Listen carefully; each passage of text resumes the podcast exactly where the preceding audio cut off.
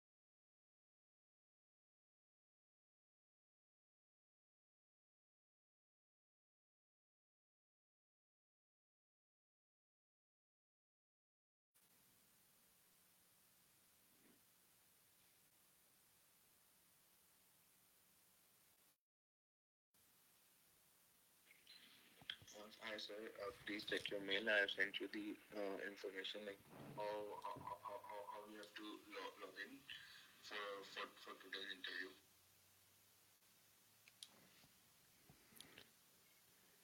Thanks, Pawandeep. I've logged in. Uh, let me know when you're ready for me to count to 10. But I'm, I'm about four minutes early, so we don't want to start now. But uh, just give me some heads up when you want me to count to 10 and start.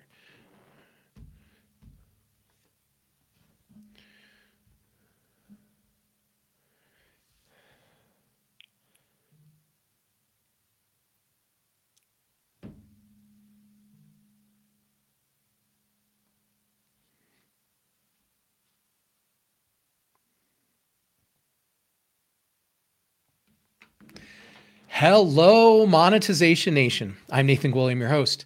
And today we're going to talk about uh, how to run a focus group and interview customers to find passion statements. This is part of a series that we've been doing, and this is uh, live stream number five uh, about passion marketing, and we've talked about identifying our ideal customers in a previous episode. We've we've talked about passion statements. In our last episode, we talked about how to identify uh, the five whys to take people through the five whys exercise so we can find the passion statements. And today we're we're going to talk about actually running those interviews and the focus groups. So I want to start off by telling you a story. Uh, I went to a pizza restaurant uh, in Fort Worth last week, and and uh, I loved this concept of a pizza restaurant. It was it was completely different from any other pizza restaurant uh, concept that I I've ever uh, where I've ever been. Uh, the name of the restaurant is DeLucca's, and it's a gaucho pizza. Gaucho is actually the right way to say it, and it's uh, gaucho is a phrase that comes from a state, Brazil, um, that's that's uh, known for cowboys and and meat and stuff and and uh, and if you've ever been to a Brazilian restaurant, these are the restaurants where they bring around the meats to you. You go to the salad bar, you fill up on the salad bar, get the beans and rice, and then they bring around 12 different kinds of meats and and you you eat until you have to have to loosen the the uh, button on your on your pants and can't eat anymore. And and uh, that's the normal brazilian rodizio pizza experience. This restaurant was different. Instead of bringing around the meats to your table they brought around different kinds of pizza, pizzas to your table. So for example they had a buffalo chicken pizza or they had a tiki masala pizza or they had a greek lamb pizza or they had a brazilian uh, steak and uh, it's called picanha, uh, a Brazilian steak and garlic pizza. Uh, they had a spinach and bacon pizza. These amazing pizzas, and a lot of them were themed after different uh, cultures and, and geographic locations. And and I loved it. And and they had some fun appetizers. In fact, I think the best thing of the whole meal was the appetizer. They brought um, shot in shot glasses they brought a lobster bisque and then brought homemade artisan bread to dip into the lobster bisque. And oh that was amazing. And then they had these uh, spicy meatballs and and some salad that went with it as your appetizers and then just brought you I mean 20 something different kinds of pizzas.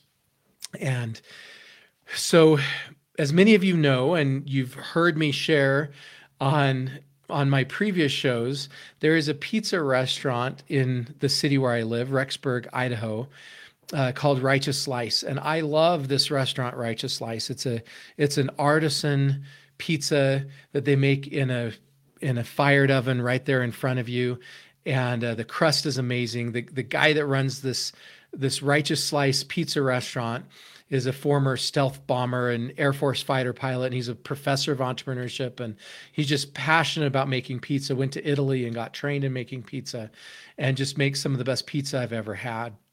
And and when Righteous Slice opened, um, after the first year Righteous Slice was open, I had taken my family and so many of my employees and and business luncheons and dinners to Righteous Slice, and they had a, a rewards program, and they kept track of who spent the most money at Righteous Slice. And and I was in the top 10 of of customers for Righteous Slice that had spent the most money. And so, because of that rewards program, he correctly identified that I was in his love group. And he involved me in things where he asked for my feedback about new menu items and service offerings and, and such, and invited his his love group to a special dinner, which unfortunately I wasn't able to attend. And uh, what do you think I did last week after I uh, went to this pizza restaurant in Fort Worth? This amazing new pizza concept. What do you think the first thing on my mind was? Who was the first person that I wanted to share it with? I called the owner of my local pizza restaurant, Righteous Slice, and I told him all about this pizza concept and about these new pizza flavors and this new concept about having an all you can eat pizza um, experience and bringing them all around to your table like a Brazilian restaurant. And and he took my call and he listened to my ideas and and he loved many of those ideas and he said nathan thank you so much for sharing i think we're going to implement a whole bunch of those ideas in in what we're doing and and uh, that's part of identifying your love group and cultivating uh, the relationships with your love group is that they're going to come share these ideas with you. You don't have to come up with all of the ideas yourself, but people like like me are going to share the ideas. And I knew to call the owner of that restaurant, and I wanted to call the owner of the restaurant because he's listened to me in the past. He's he's rewarded me and he's made me feel like part of the inner circle. He's made me feel like a VIP of of his restaurant and I want to be part of helping create his experience. So that's what I want to talk about today is how do you create these relationships with your love group? Once you've identified the love group, how do you actually uh, do the interviews and, and do these focus groups so you create experiences that they want to share their ideas with you and and before we talk about, before we go any further, I want to talk about the why. Why? Why do we want to interview our customers? Why do we want to do focus groups? And there's a saying that I I say way too much. People make fun of me for saying this so much, but I I say the more that I listen, the smarter I am. When I have to make decisions myself for my ideal customers because I think I understand my ideal customers, I'm usually wrong. But when I take the time to listen to my ideal customers, I'm going to be a lot more effective about giving them what I want. And that's the key point of this is I do interviews, I do focus groups, I do surveys so that I can find out what my customers want and then give it to them. It is really that simple. And but that is one of the most important business strategies that that we can we can take or leverage as entrepreneurs find out what our ideal customers want and then give it to them and this is the way to do that the surveys and the focus groups and the and the interviews we the other key reason why we want to do these is we don't just want to give them something good we need to create products and services and marketing messages and mark and marketing channels that our customers are passionate about. And the only way to do that is if we listen to them through interviews and focus groups and surveys. Okay, so uh, at the beginning, people usually ask me, where do we recruit the people? And if you are an existing business, and you have customers and you can go through your existing customer list and find the people that have referred to you most often or the people that have bought the most from you like righteous slice did with me um, if you can find who are your best customers that is the best place to recruit the people from your focus group that is your love group uh, if you don't have enough customers yet, you need to identify your demographic and then go recruit them. And Facebook groups are often a good place to recruit. Uh, you might do partnerships with people that have email lists of people who you think are in your your ideal customer group. Um, you can recruit from those. You can run ads on Facebook targeting people with the demographics that are in your love group. Uh, lots of different ways, but you've got to be very specific. If you're in the stamp collecting niche, you don't just want all stamp collectors, right? You want to find the people that are most passionate about stamp collecting. Another bit of advice that I have for you in running these focus groups or interviews is to always record them. I when I'm running them, I have people take notes, and we also uh, record the audio and or video if I can of them. Uh, there's many times where it's been very valuable to go back and see exactly how people responded to a question, uh, get the exact wording they said that maybe we didn't write down or I didn't remember correctly. Uh, people also ask me, how do I get people there? And entrepreneurs often make the mistake. This is a very, very common mistake. Probably the biggest mistake that entrepreneurs make in running a focus group is they expect everybody to do it for free. And the reality is, people are busy and their time is valuable. And it is not reasonable to expect people to come into a focus group or or spend time on the phone with us when when we're not giving them anything in exchange for it. And even if they will do that, uh, I don't think that's fair to treat people that way, right? If you want to bring people back for another focus group and you didn't treat them right the first time, you didn't give them value the first time, it's going to be really hard to get them back. Uh, I believe you we need to do a really good job of saying thank you to the people who participate in our focus groups and surveys and interviews so that we can regularly pull them in and they are excited to participate in those each time we do it. Uh, that lesson was taught to me by Mary Rydberg. She was our PR director at adoption.com uh, very early on, and she was so good about getting people to do anything. And her secret was that she was really good at saying thank you immediately. She would create beautiful gift baskets and and immediately the same day take them these gift baskets and and say thank you in lots of other amazing ways and by saying thank you uh, really well uh, through a gift and, and something of, of substantial value that is the best way to get people to do what we want what we need in the future Okay, so I have a general rule. When I do a focus group and I'm looking for about an hour of their time, or I'm doing an interview and I'm looking for about an hour of their time, I expect to give $50 of value. Now, that doesn't mean it has to cost me $50, but it needs to be perceived with $50 of value. So if you can go buy $50 of movie tickets, but you can get them for half price and only cost you $25, that's great. It only costs you $25. The actual cost is half of what the perceived cost is. That's fine. Um, if you give them your product and your product has a retail value of $50, but it only costs you $15 of actual hard cost, that's an ideal scenario. It only costs you $15, but is worth $50 to your customer. So, however you do it, I recommend if you're looking for an hour of their time, give them $50 of value. That tends to work out really well. When we go less than that, it, it tends to be a lot harder to get the people we want to attend those focus groups or those interviews or, or participate in those surveys. Okay, but if you're going to give that value, don't be afraid to ask a lot of questions. When I write my surveys, I often have 50 or more questions in my surveys, or when I do my focus groups. These are not fast surveys in 10 minutes. There are a lot of people that'll tell you that when you write your surveys, you should do them really fast and short. They should have five or six questions. And, and that's true if you're expecting people to do it for free. But if you're going to pay people, you're going to give them $50 worth of value, you can expect them to put a lot more time into it. And the reality is, the types of surveys and focus groups and interviews I'm talking about here are not five or six questions. You're not going to be able to get enough value that you want, and you're going to have to be continually repeating the surveys and the focus groups if you only ask five or six questions at a time.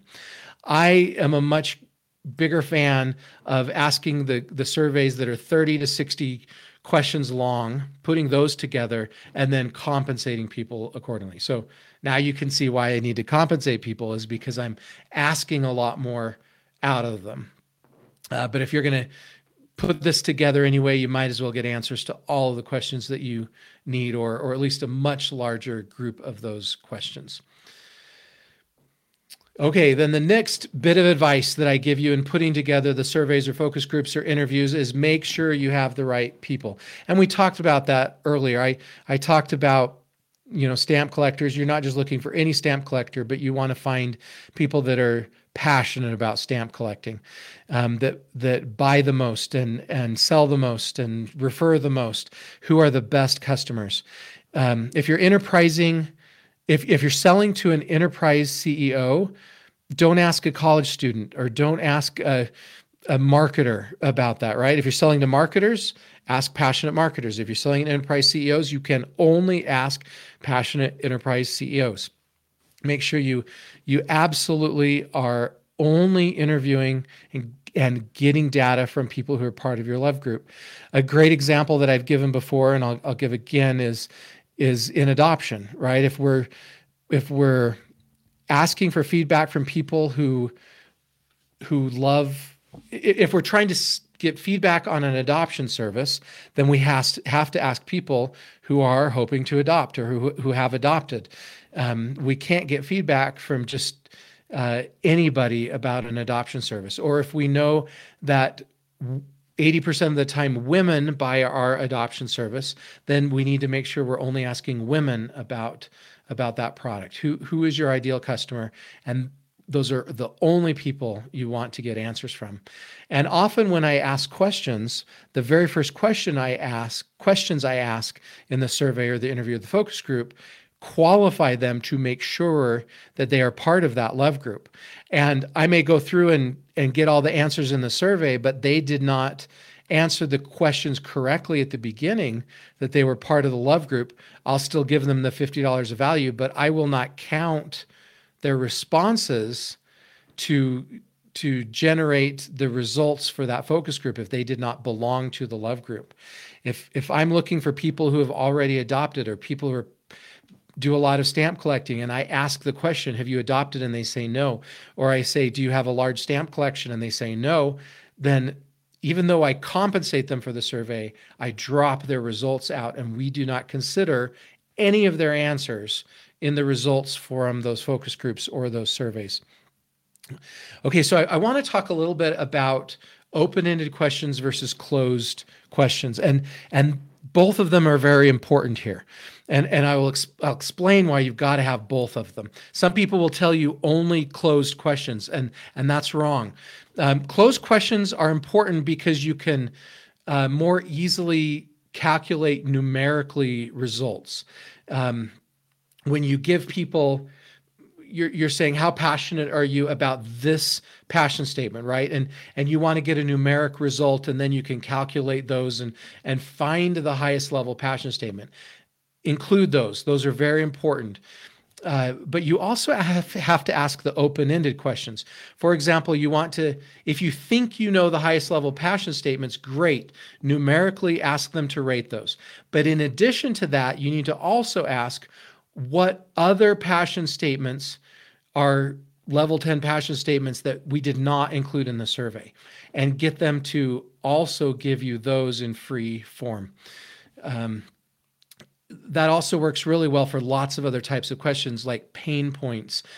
Um, if we want to know what the biggest problems are or the biggest pains that people are trying to solve, let's list out the ones we know and and let them rate the ones we know, but make sure you also ask them what other pains or passions did we, you know, are, our highest level that we did not ask you in this survey. Make sure you give the open form opportunities for people to tell you the things that you did not go into the survey already knowing. And I'll give you an example why this is important, and I've shared this story before as well. So we we went to a to do a, a series of focus groups for a food store. And we asked about a lot of passion statements like I love to be prepared and I want to protect my family, you know, those kinds of passion statements. But in the end, we found that that even higher than any of those passion statements, the highest pa- rated passion statement was I love bacon. And people were very passionate about I love bacon and we ended up recommending to that food storage company that they create an I love bacon line or a bacon lovers line of their food storage. And making sure we asked open ended questions and asked people for additional passion statements um, and, and rating those additional passion statements that opened up new opportunities that would not have been possible if they could have only answered the questions that we asked about the passion statements we already knew. So, my point is the key takeaway here make sure you ask uh, closed questions uh, where appropriate, but also uh, be sure to ask the open ended questions so you can get the answers that you don't already know. Another really important thing to know in, in going into these focus groups and surveys and interviews, and, and it's specifically important for the focus groups, is to avoid groupthink. And it, it's appropriate in surveys too. If you were to show the answers to the surveys to people before they took it, you would be you could produce groupthink where people kind of answered the questions based upon how how the other people answer. A lot of a lot of us we look for this social proof, this validation, and we look at what other people think before we give our answers and we let that sway us in our results. So don't ever show your survey results before you have people take the survey. Also, in the focus groups, a lot of times people, you know, have people vote with their hands and um, or they have them say the answers out loud. And that leads to groupthink. So if you have them vote with their hands, um, I've, I've developed a method where I have them put up two hands. They rate on a scale of zero to 10, with zero being the lowest level of passion and 10 being the highest level of passion. And I have everybody do it on, you know, one, two, three. And on three, they put up the number of fingers. And everyone has to put up their fingers at exactly the same time, and they can't change their fingers once they've when they've put it up. We want to know what they think and not what they think after looking at everybody else's answers.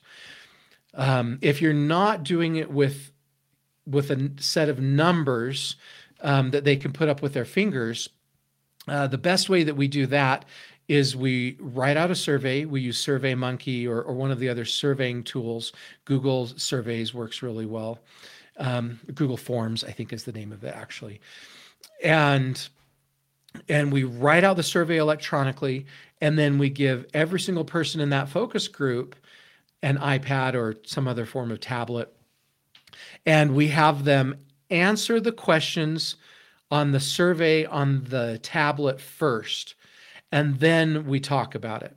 And we we don't discuss anything until they've already written it down and they can't change their answers after that point.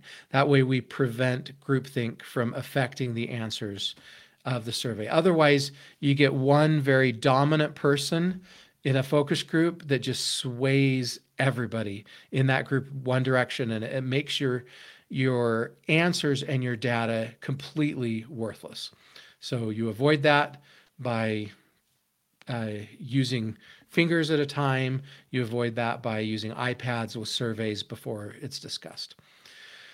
Another really important point uh, in in doing surveys and focus groups is to make sure that you don't sway the answers. We as as the people putting on the survey or the focus group can sway the answers very easily. We can ask a question in such a way to drive an answer one direction. We've got to make sure we never do that. What we're after here is listening effectively. We're not trying to get data to support uh, what we already believe. We're trying to get correct data and what people really think. And if we write leading questions, uh, we're going to make our survey results completely worthless. And and that is that's not what this exercise is about. Another way that that we need to be very careful is that we so I'll, I'll give you an example. We once did a focus group. There was a, a business I was helping that wanted to do a specific digital service. And we found their focus group. We, we found their ideal customers. We did a focus group of their ideal customers. We brought them all together one evening. We provided food. And we found out in that focus group that that our ideal customers did not want the product we had designed. It was a resounding no from our audience. And uh, it would have been real easy for us to sway their direction, to try to talk them into it, to try to convince them of it. but at a certain point, we need to listen to no. When our group says no, we need to discontinue that product or service and we need to find what the yes is or go a different direction. There are so many yeses, there are so many directions we can go with our businesses. There's so many different business ideas we can create. When we find a no in a focus group or a survey, don't push it. Don't find a way around it to get people to say yes and to sway them to say what we want them to say.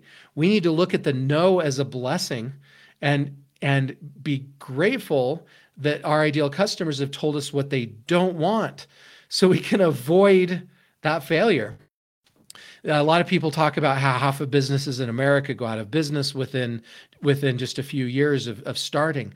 How many of those businesses could prevent that failure if they asked their customers first what they wanted and then gave the customers what they wanted and were super passionate about.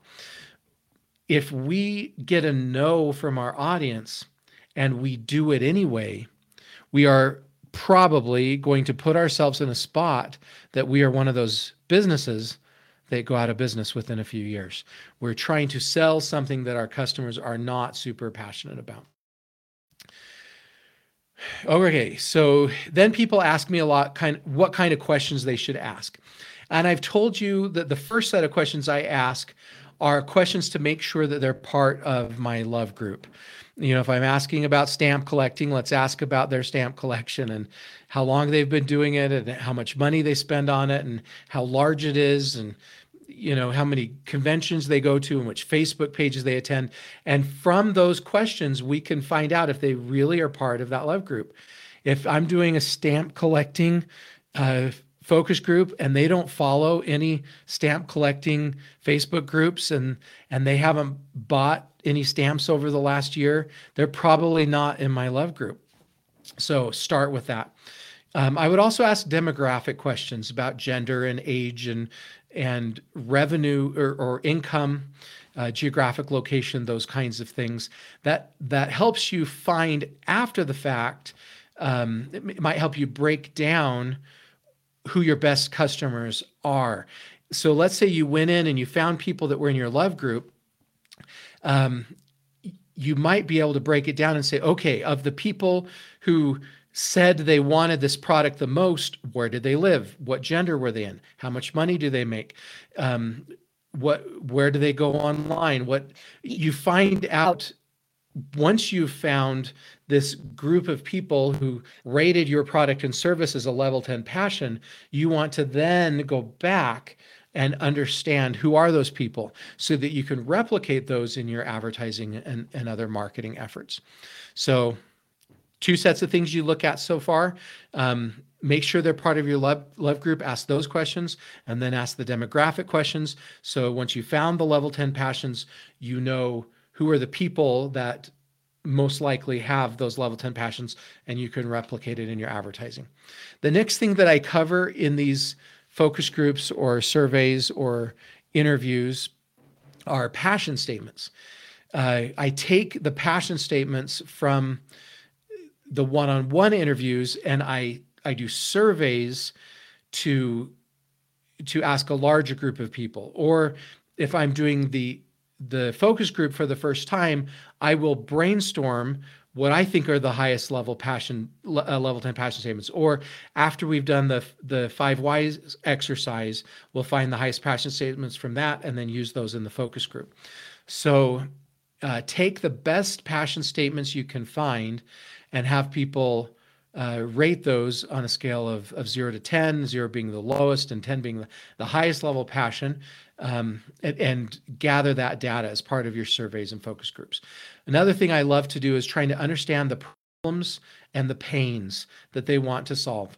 We have to build our, our products and services around the highest level passions or problems and pains and understanding what are those biggest problems they're trying to solve. Um, like a lot of times our products and services they solve multiple problems they solve multiple pains but when we understand okay here's the one or two or three biggest pains and problems they're trying to solve. It helps us position our product and our marketing around those. Uh, another thing that I love to do that, that's been very valuable in these focus groups and surveys is identifying the products and features they want most. So if you sell uh, protein powders, right?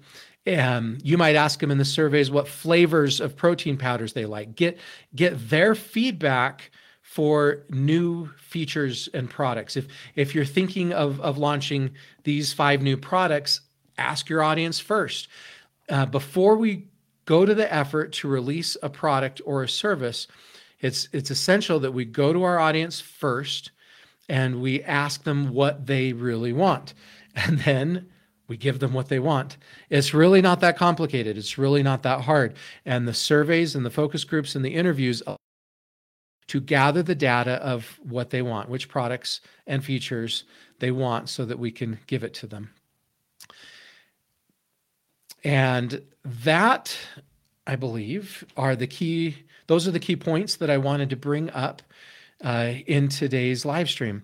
So, uh, just in summary, find your ideal customers, use the five whys exercise, find the the level 10 passion statements, do interviews, focus groups, and uh, surveys. Uh, once you do the focus groups, you probably want to do a survey that goes out to about 200 to 250 people so you have a, a, large enough statistical sample that you can you can kind of validate what you learned in the focus group and then we're going to talk about in in our future live streams. We're, we're doing this each Wednesday at noon Mountain Time.